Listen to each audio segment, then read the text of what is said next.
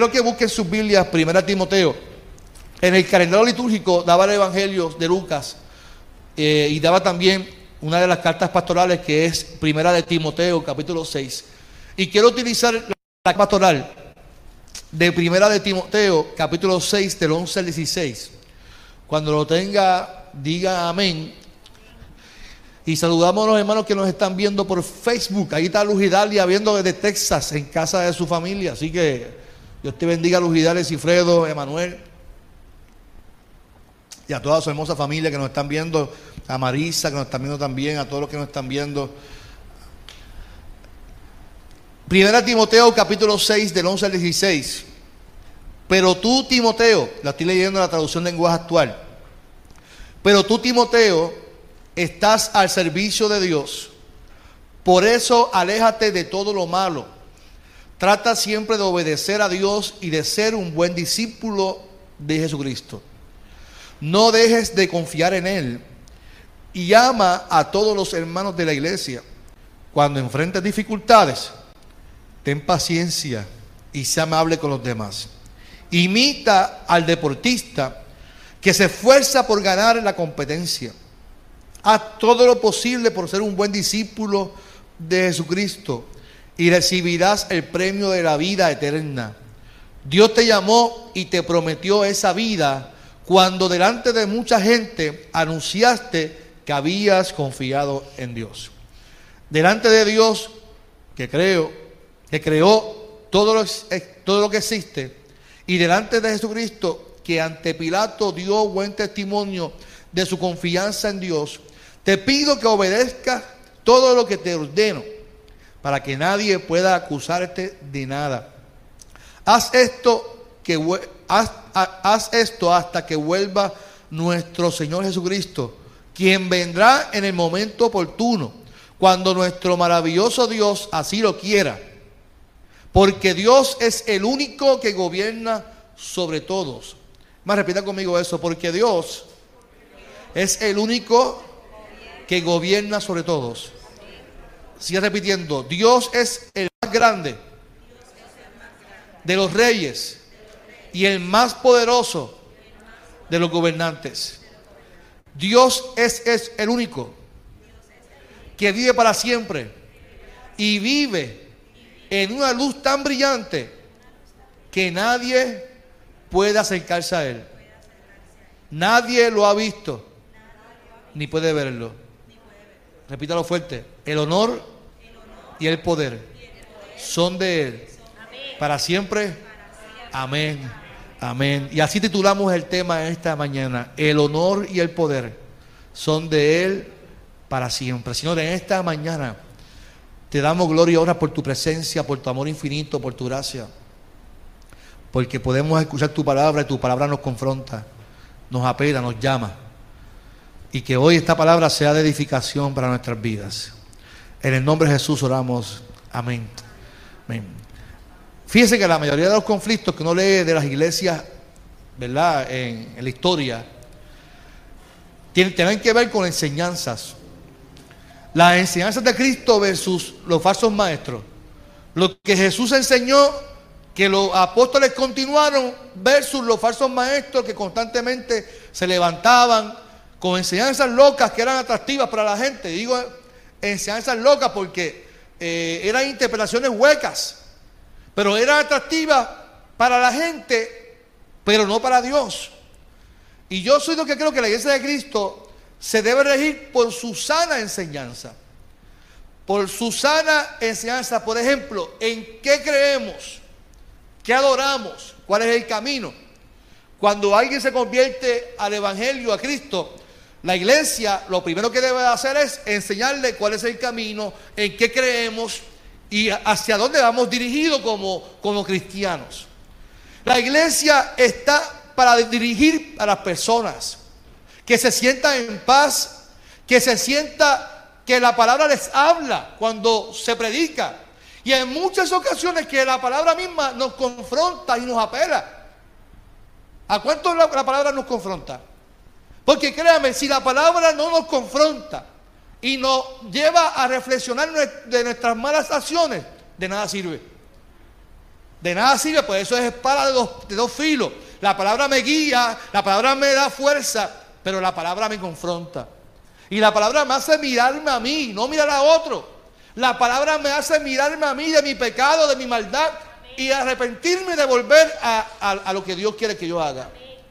Si la palabra que se enseña no hace esa función, pues se está enseñando mal. Si la palabra se ha convertido en motivación, si la palabra se ha convertido en solamente en palabras de esperanza, esperanza, esperanza, y no me confronta y no me lleva a, a reflexionar, se está enseñando mal. Y muchas veces las personas cuando estudian la palabra se sienten hasta con más autoridad y poder que cualquier otro. Y tengo que decirte que, el estudio de la palabra no debería ser para nuestro orgullo, para nuestro ego, sino para acercarnos más a Dios y provocar que otros se acerquen a Él. Lo voy a repetir. Si yo conozco la palabra y entiendo que estudié y que, que tengo esa capacidad, no es para darle, darme golpes en el pecho y humillar a otros, sino para que la palabra me confronta a mí, me lleve a mí a vivir una vida ética con Dios y que otros también se acerquen a Dios. Jesús tuvo discípulos y Pablo tuvo a Timoteo. Timoteo era un gran joven con mucho entusiasmo y con unas grandes cualidades para ser un gran líder de la iglesia. Y en la vida de la iglesia general, en general, y digo general porque no hay iglesias perfectas, existen crisis como cualquier lugar donde existen seres humanos. Si en la iglesia estuviera vacía, el templo fuera perfecto, la iglesia fuera perfecta. Digamos, nosotros se fastidió la cosa. Sí, porque venimos con nuestras cargas, con nuestros ímpetus, con nuestro, con nuestro orgullo, con nuestro ego, digamos con nuestra eh, dificultades, llegamos con nuestro, tantas cosas que traemos nosotros a la iglesia. Pero existen crisis como cualquier lugar donde colaboran los seres humanos. Crisis de malentendidos, crisis con algún hermano, crisis con el pastor, sí, porque hay crisis con el pastor o la pastora, crisis con la estructura. Y no, no importa, no importa dónde nos vayamos en cualquier iglesia, allí vas a encontrar una iglesia llena de gente imperfecta. Yo recuerdo en mi juventud, en mi iglesia madre, y digo esto con mucho respeto, pero en mi juventud nos quedamos sin pastor un momento dado y no fue la mejor manera de quedarme sin pastor. Hubo una, crisis de liderato con el pastor que para mí fue muy feo. La que está ahí, la que sabe lo que pasó allí. Y yo como joven tenía muchas posibilidades de muchas cosas. Lo más fácil para mí era irme de iglesia e irme a una iglesia donde llenaran mis emociones, donde yo viera lo que me gustaba. Lo más fácil era huir y escapar al problema que había allí. Y eso le pasaba a Timoteo en ese momento, y lo digo porque le ocurría a Timoteo. Pablo le da un consejo a Timoteo muy sabio ante la crisis que había en la iglesia. Los consejos de Pablo a Timoteo son como un padre a un hijo. Y ahora yo entiendo a mis padres, ve, porque soy papá. Entiendo los consejos que me daba mi papá y mi mamá. Y los entiendo ahora porque me paso. Uno sabe que uno está llegando a cierta edad cuando uno está repitiendo los consejos que los padres le dieron a uno. Ah, que tú te crees que yo no nací ayer. Cuando uno dice yo no nací ayer, es que, es que ya yo pasé por lo que mi hija me está diciendo. En estos días mi hija me dice, papá, me siento la garganta bien mal. Y yo digo, pero no me acabas de pedir unos chitos. Y más así, pone la cara como dice, me cogieron, me mangaron. Entonces uno, uno conoce a sus hijos porque ya sabe y se recuerda de los consejos de los consejo que nuestros padres nos dieron. Y Timoteo recibe unos consejos de Pablo como, porque Pablo quería a Timoteo como un hijo. Pero si leemos el antes del texto, los consejos de Pablo ya no eran a Timoteo solamente, sino que le habla en general a la iglesia. Era, le habla general. en la antigüedad, pues el primer consejo que le da en, el, capítulo 6, para cerrar el, capítulo o la carta, primera carta pastoral, el primer consejo que le da Pablo es a los esclavos. En la antigüedad era normal que la gente tuviera esclavos. No era, como hoy en día. era normal que alguien pudiente tuviera qué? Esclavos. Era normal que trabajara en su casa. Era normal tener un esclavo. Y Pablo le da un consejo a los esclavos. ¿De qué? De que, que fueran obedientes a sus qué? A sus amos. Así que era, era, un consejo de respetar a sus amos, de, de, respetar, de que tener una ética de vida, de respeto hacia aquel que era su amo, que no era justo. Eso lo entendemos nosotros, pero para aquel momento era lo, que, se experimentaba y se vivía. El segundo consejo que le da es a los mismos amos, a los mismos eh, esclavos, pero le dice a los que tienen amos cristianos, porque habían amos que eran cristianos que tenían esclavos. Y le dice a los esclavos, si tú tienes amos cristianos, Pablo dice, pues a ellos tienen que obedecerle mayor porque le da testimonio a la gente de tu vida como creyente, como cristiano. ¿Ves? Y Pablo sigue dándole consejos a los cristianos, a la gente de la iglesia. Pero ahora, en este caso particular, viene un consejo que para mí es muy pertinente en nuestro contexto de hoy. Había no tan solo un problema con los esclavos y con los, amos, había un problema también de una falsa enseñanza que se estaba llevando a cabo en aquel momento de la iglesia. Había un problema grande en la iglesia, entonces pienso que muy parecido a nuestro contexto que llevamos años trabajando y viendo, porque no es de ahora. El problema que Timoteo estaba viviendo en Puerto Rico y en el mundo entero se vive constantemente la mala enseñanza de esto, de la famosa prosperidad y de la riqueza. Pablo utiliza un contraste entre lo que se enseñaba en aquel tiempo versus las enseñanzas de Jesucristo. Cuando usted va a dar un consejo, está lo que yo creo que es correcto versus lo que Jesucristo enseñó. No puede ser otra cosa.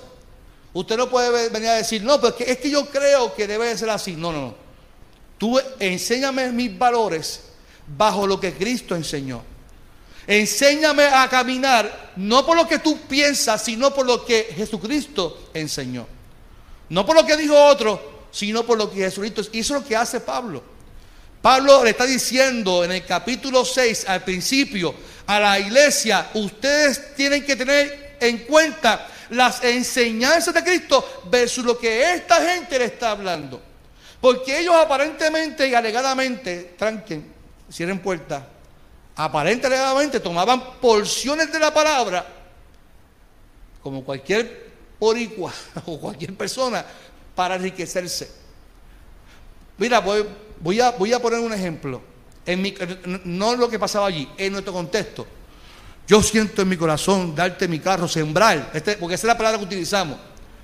Voy a sembrar en ti mi carro. Voy a sembrar y se sacan así el reloj, el Rolex, bien caro. Lo voy a sembrar en ti. Hermano, siempre, siempre en otro. Y viene, allá viene otro que se emociona y suelta el reloj también y se lo da a otro. Y comienza, porque Dios te va a dar algo mayor de lo que tú estás sembrando. Y entonces se convierte en un circo esto de sembrar y de dar. Se convierte en algo que apela a mi emoción porque yo quiero algo mayor. Si yo tengo un Rolex de 10 mil, yo quiero uno de 15 mil. Y si yo tengo un carro caro y quiero tomar caro, pues lo voy a sembrar para que Dios toque el corazón de alguien y me lo dé a mí, porque constantemente se va, se fundamenta en la ambición de querer tener más. Y eso pasaba en la iglesia. Utilizaban porciones bíblicas para enriquecerse. Y Pablo entiende que las enseñanzas de Jesús iban en contra de lo que estaban enseñando. Hoy en día hablamos que, Dios odia a los pobres. De hecho, yo, escribí en estos días en Facebook sobre eso. Y en mi WhatsApp alguien me escribió y me dijo, es que pastor, la pobreza es una maldición. Y yo, y yo, le, escribí un mensaje. Y no, pues, podemos, podemos diferir, pastor. No, tranquilo. Yo, yo, no tengo problema que tú pienses distinto a mí. Pero la pobreza no es una maldición. La, la pobreza es, un estado del ser humano pero no es una maldición. Nosotros no podemos ver la, pobreza como una maldición. Los pobres, Jesús dijo, siempre vamos a qué? A tener. Y, y, si tú ayudas a uno de esos pequeñitos, a mí me estás... o sea, Jesús está diciendo, yo soy pobre también. Yo vine como rey, pero vine a este mundo como pobre. Para estar con la gente que el mundo ha olvidado. Entonces, el que piensa que somos hijos de un rey, utiliza el texto para enriquecerse, pero no para bendecir a otros. Y ese es el problema. Y este consejo era muy importante porque la esta cuestión de utilizar porciones bíblicas, utilizar títulos de, de, reverencia y, de, dinero para sentir poder, porque el que tiene dinero se siente poderoso. El que tiene muchas posesiones se siente que tiene autoridad sobre los demás. El que tiene título, a mí me encanta mi denominación porque eh, el reglamento establece que aquí todos somos qué? Hermanos. Aquí puede venir un doctor un licenciado, en el caso de Fernando que es ingeniero, no le pedimos, le pedimos al ingeniero que pase por aquí con pleitesía, no, porque para él, en su trabajo, aquí él es un hermano. Aquí, Carmelito también es mi hermano. Aquí todos somos hermanos en la fe, ¿ve? Pero cuando alguien tiene dinero y posesiones, piensa que por pleitesía tiene poder sobre los demás y oprime a los demás. Y Pablo establece que no está bien el utilizar las porciones para enriquecerse ni para tener poder sobre la gente. Piensa que tenemos poder para hablar y cambiar a las personas. Por tanto, la lucha de Timoteo era con un grupo poderoso que quieren meter un, vamos a ponerlo así, un multinivel. Mire, yo, yo, yo cuando empecé a pastorear, sí que quería meter un multinivel en la iglesia. Cuando yo empecé a pastorear, Usted no sabe la cantidad de personas que a mí me porque yo conozco mucha gente. Y yo intento respetar mi, ministerio o el llamado que Dios me ha dado. Carlito, tú que conoces tanta gente, hermano, mira, tengo este multinivel, brother. Si tú logras meter a toda esa gente de tu iglesia, papi, tú te vas a volver rico, brother. Pero vas a, tú sabes la gente que a mí me ha llamado para decirme esa barbaridad. Y la gente que yo tengo que rechazar de mi lado porque ya no me ven como un amigo, un hermano, me ven con símbolo de qué. Y yo jamás en la vida voy a meter, yo respeto, respeto su finanzas, respeto sus vidas, respeto el ministerio que Dios ha dado para yo meter a la gente a algo para yo enriquecerme. Entonces, eso pasaba en la iglesia. La iglesia no es para que aquí vamos a lucrarnos unos a los es para servirnos los unos a los otros. Y, no, y menos utilizando la palabra del Señor para, para enriquecernos. ¿Cómo los describe Pablo en el texto de Timoteo capítulo 6? Los llama como orgullosos, que no saben nada. Pablo dice, y que tienen la mala costumbre de discutir sobre el significado de ciertas... Estoy hablando del capítulo 6, versículo 4 al 5. Y con esto solo causa envidia, enojos, insultos de confianza. Lo que Pablo establece de esta gente. Y peleas en todo momento. Los que hacen eso son, no son capaces de pensar bien ni conocen bien la verdad. Piensa que por medio de la religión pueden ganar mucho dinero. Utilizar el Evangelio para enriquecerse.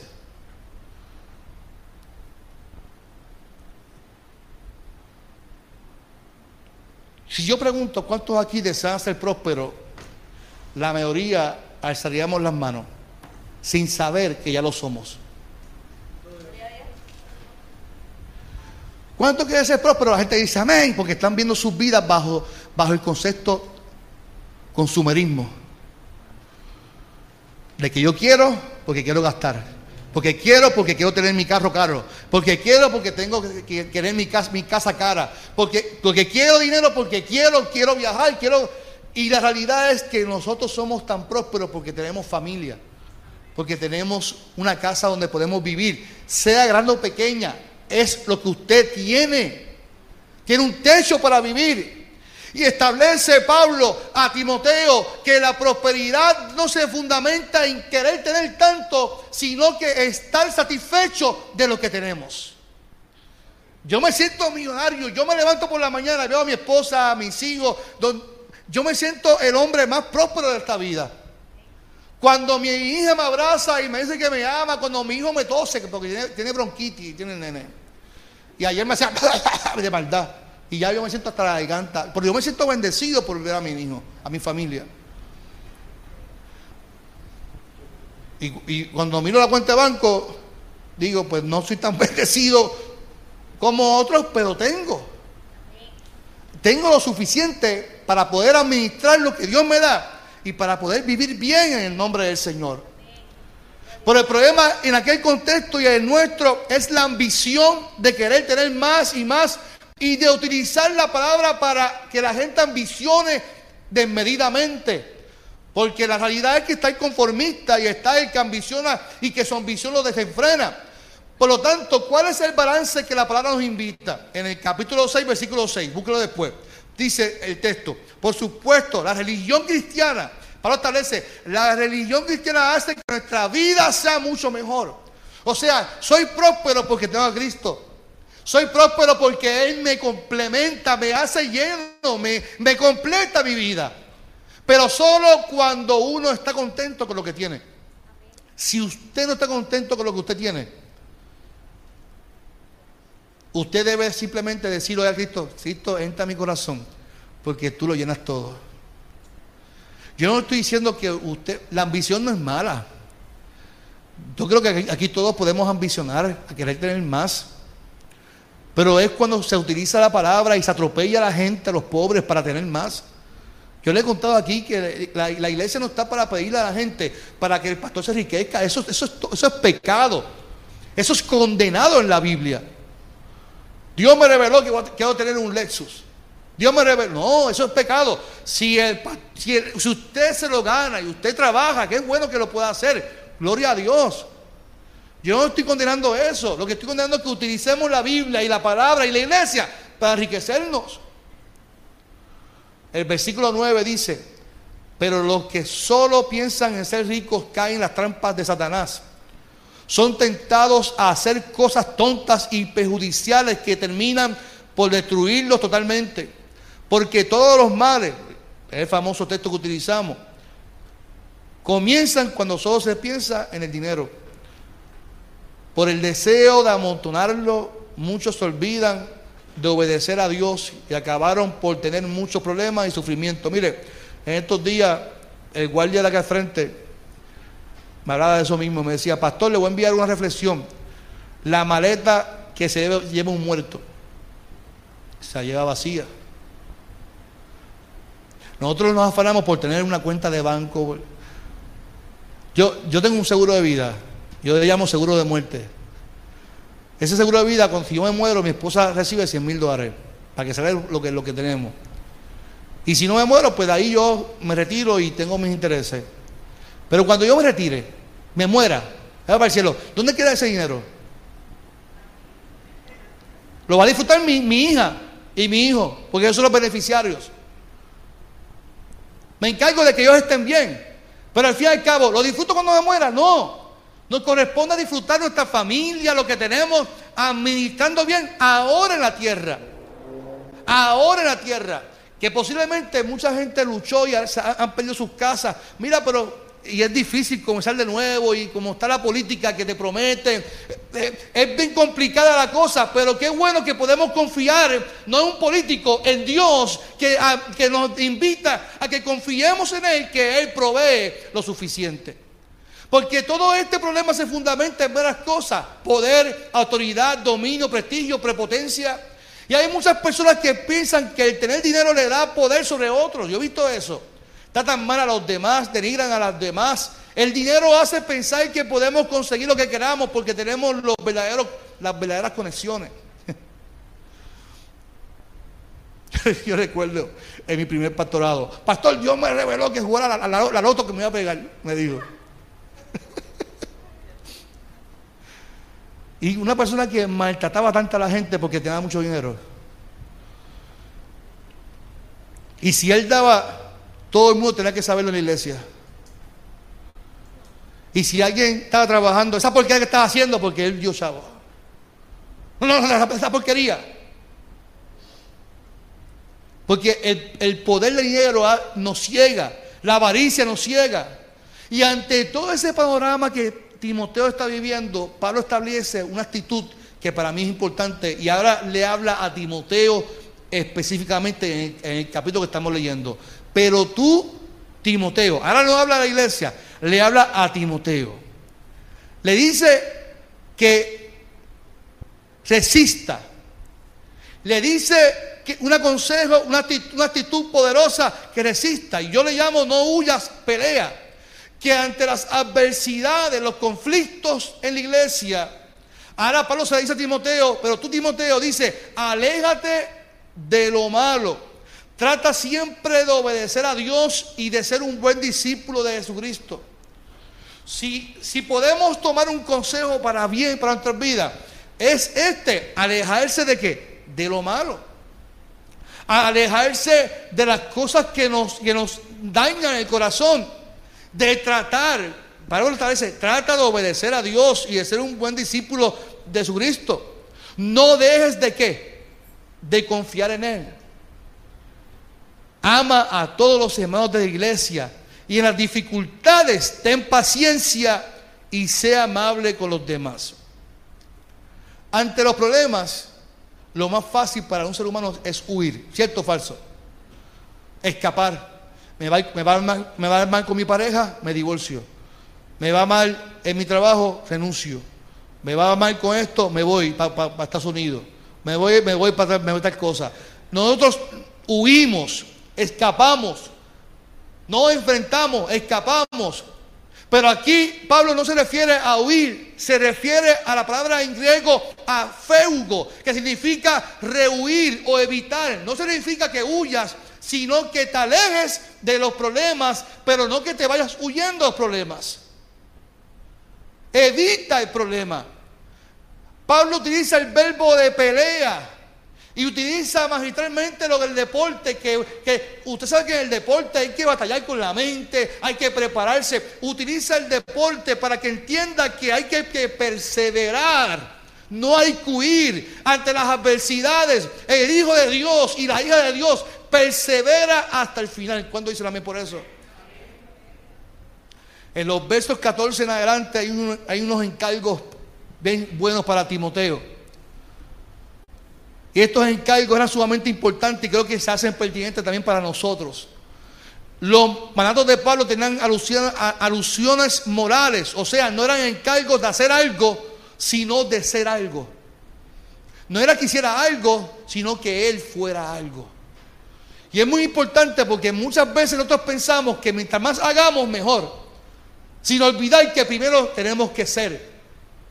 Que, que tenemos que tener moral que tenemos que tener honestidad, que tenemos que ser obedientes a Dios antes de poder hacer algo. Si un consejo podemos tomar aquí es, antes de hacer algo, seamos algo. Seamos hijos de Dios. Seamos creyentes que confiamos en, en Él. Y que definitivamente damos testimonio porque creemos en nuestra fe cristiana que Jesucristo es el todo y que Él murió por nosotros. Mientras para otros era muy importante el dinero, el poder, para Pablo, a Timoteo, era la obediencia a Dios, el confiar en Dios. Y ya cerrando el capítulo, Pablo termina con el principio de todo. Me encanta. Y lo voy a repetir. Pablo termina el capítulo 6 en la dosología de, de esa carta. Termina con el principio de lo que debe ser todo nuestra vida habla de la famosa venida de Cristo. Que al fin y al cabo dice Pablo que es cuando Él quiera venir por su iglesia. No establece ni, establece códigos, nada, para que la gente se empiece a inventar de que, es que Cristo dice, yo establezco por los códigos de la Biblia. No, se puede inventar con eso. De hecho, sería mal de mi parte como pastor, sería un irresponsable utilizar a Fiona, cualquier eh, desastre natural que venga, para decir que es que estamos en los últimos tiempos. Sería muy irresponsable pensar, porque si fuera por eso, desde Vietnam, desde San, San, Ciprián, ¿cuántos estuvieron aquí en San Ciprián? ¿Tú estuviste ahí, Carmelo? San Felipe, ¿cuándo tú estás en San Felipe? Tampoco. Yo, yo dije, lo debe decirme cómo le fue ese día allí. Porque desde esos desastres y de la guerra de Vietnam, de la guerra de, Corea, la guerra de Kuwait, entonces siempre se ha dicho que, que, que estamos en los últimos tiempos. Ya el tiempo se acerca. Estamos en el 2022, siguen ocurriendo guerras, siguen ocurriendo desastres naturales y el tiempo todavía no lo sabemos. Y ponerme a decir que estamos en los últimos tiempos, para mí, yo siempre lo he dicho, es la manera más rara de decir, pues no voy a hacer nada. Y la iglesia no debe decir que los tiempos están malos para no hacer nada. Los tiempos están listos para cosechar, para sembrar. Los tiempos, estos tiempos que están, es el tiempo, es como cuando una vez mi esposa, ¿verdad? Eh, en María me dice, Carlos, me ofrecieron un trabajo en, Estados Unidos para, para, la familia. Sería lo mejor porque estábamos en una necesidad en Puerto Rico, María. Y yo digo, mi amor, este no es el tiempo de yo irme. Este es el tiempo donde más la iglesia necesita un pastor y que la iglesia salga a llevar el evangelio de salvación. Y no digo esto para darme golpes en el pecho, lo digo porque la crisis son unos momentos perfectos para que la iglesia ejecute lo que tiene que hacer. Para que salga de las cuatro paredes, de estar aquí alabando y que vayan a servir y a, dar por gracia lo que, lo que por gracia hemos recibido. Los tiempos que vivimos son tiempos para vivir en obediencia a su palabra. Son tiempos de amar, son tiempos de hacer justicia, tiempos de ayudar a nuestra gente. Los políticos de este país, Dios mío, me desesperan ver los políticos con tanta fotografía y tanta, tanto montaje que hacen.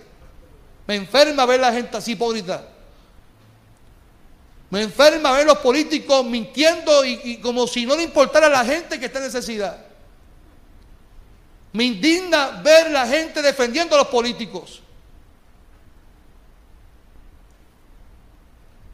Utilizan la desgracia de los demás para tomarse fotos. Utilizan la desgracia de la gente para, para, ver, para que la gente vea lo que está haciendo y no le importa un comido la, vida de los demás. Ah, pero siga votando por lo mismo. Ilusionando a la gente con qué. Yo veía un video ayer que me salían las lágrimas de un señor en Añasco en Añasco, perdió su casa, el techo lo perdió, todo mojado dentro de la casa. Y él decía, aquí nadie viene a verme. Perdió todo, pero decía, yo estoy contento porque duermo con mi perrita. La perrita la acompañaba por lo menos su desgracia. Y él decía, y yo sé que debe haber gente peor que yo. Los políticos es que no sabemos si hay desastre o no.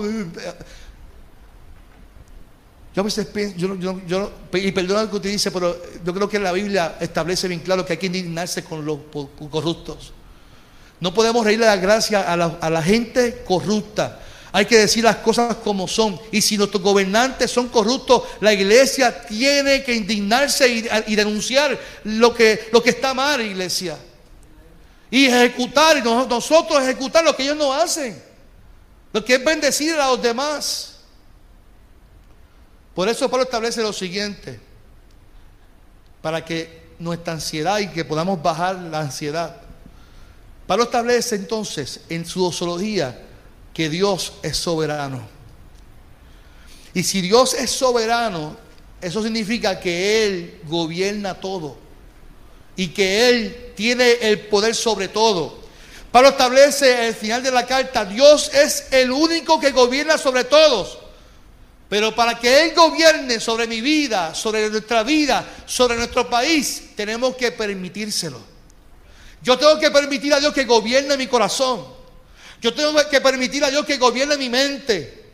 Yo tengo que permitir a Dios que Él gobierne mi familia. No es impuesto, y con quien debería de comenzar ese gobierno de Dios es con nosotros, iglesia. Dice Pablo que Dios es el, más grande de todos. De todos los reyes, de todos los gobernantes, es el más grande. Por lo tanto, la gente se fanatiza con los gobernantes. Nosotros tenemos al Rey de Reyes, Señor de Señores, el único Dios que está por encima de todo. ¿Cuánto dicen amén por eso?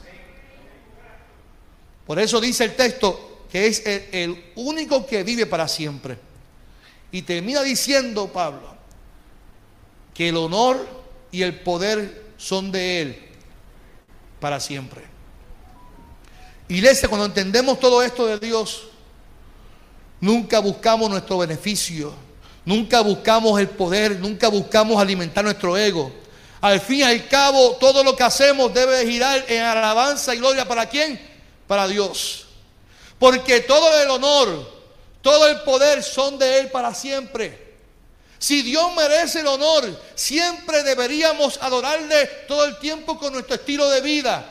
En tiempos buenos, en tiempos malos, Él merece toda honra, toda gloria venga Fiona, venga cualquier, desastre, Dios siempre merece la honra, la gloria, porque Él es bueno. ¿Cuánto dicen amén? Ahora bien, esto termino. Si Dios, si de Dios es el poder, iglesia, donde el ser humano tiene sus limitaciones, donde nosotros tenemos nuestras limitaciones, donde ponemos esperanza en el ser humano, donde pensamos que desfalleceremos en algún momento, porque todos en algún momento hemos sentido que vamos a desfallecer. Ahí tenemos que arreguindarnos del único y verdadero poderoso Dios. Ahí tenemos que aferrarnos a creer, aunque no lo veamos, aunque no lo sintamos, que Dios está ahí y que en su momento Él tiene el poder para hacer la obra en nuestras vidas. Él tiene el poder y el poder está accesible para el que cree en Él. Por eso Pablo tal vez se confía en Él. Porque su poder es para siempre. Cuando dicen amén. Escucha algo, mi amado, y con esto voy cerrando. Todo en esta vida pasará. Todo en esta vida, el cielo y la tierra. Pero su palabra que es poderosa, no pasará. Hoy estamos viviendo otra dura temporada gente sin luz, gente sin agua, gente anciana pasando necesidades, gente con familia pasando necesidades. Y de la forma que Dios muestra su poder es activando su gente para bendecir a otros. O sea, para que usted entienda, somos nosotros las manos que, que Dios utiliza para bendecir a otros. Pero cuando usted y yo lo hagamos, no podemos decir que somos nosotros. Es que la gloria y el poder, la honra, es para quién? Para Dios. Cuando usted actúe en el nombre del Señor, la gloria y la honra se la merece Dios. Dios te va a bendecir. Dios con su poder te va a alcanzar. ¿Cuántos lo creen conmigo? Hoy estamos viviendo un tiempo difícil. Hoy posiblemente tu familia está viviendo un tiempo difícil, pero Dios con su poder te va a alcanzar. Lo que hace falta es como el consejo de Pablo Timoteo, confía y nunca olvides que el honor y el poder son de Él para siempre. Yo te invito a que cierres tus ojos en esta hora.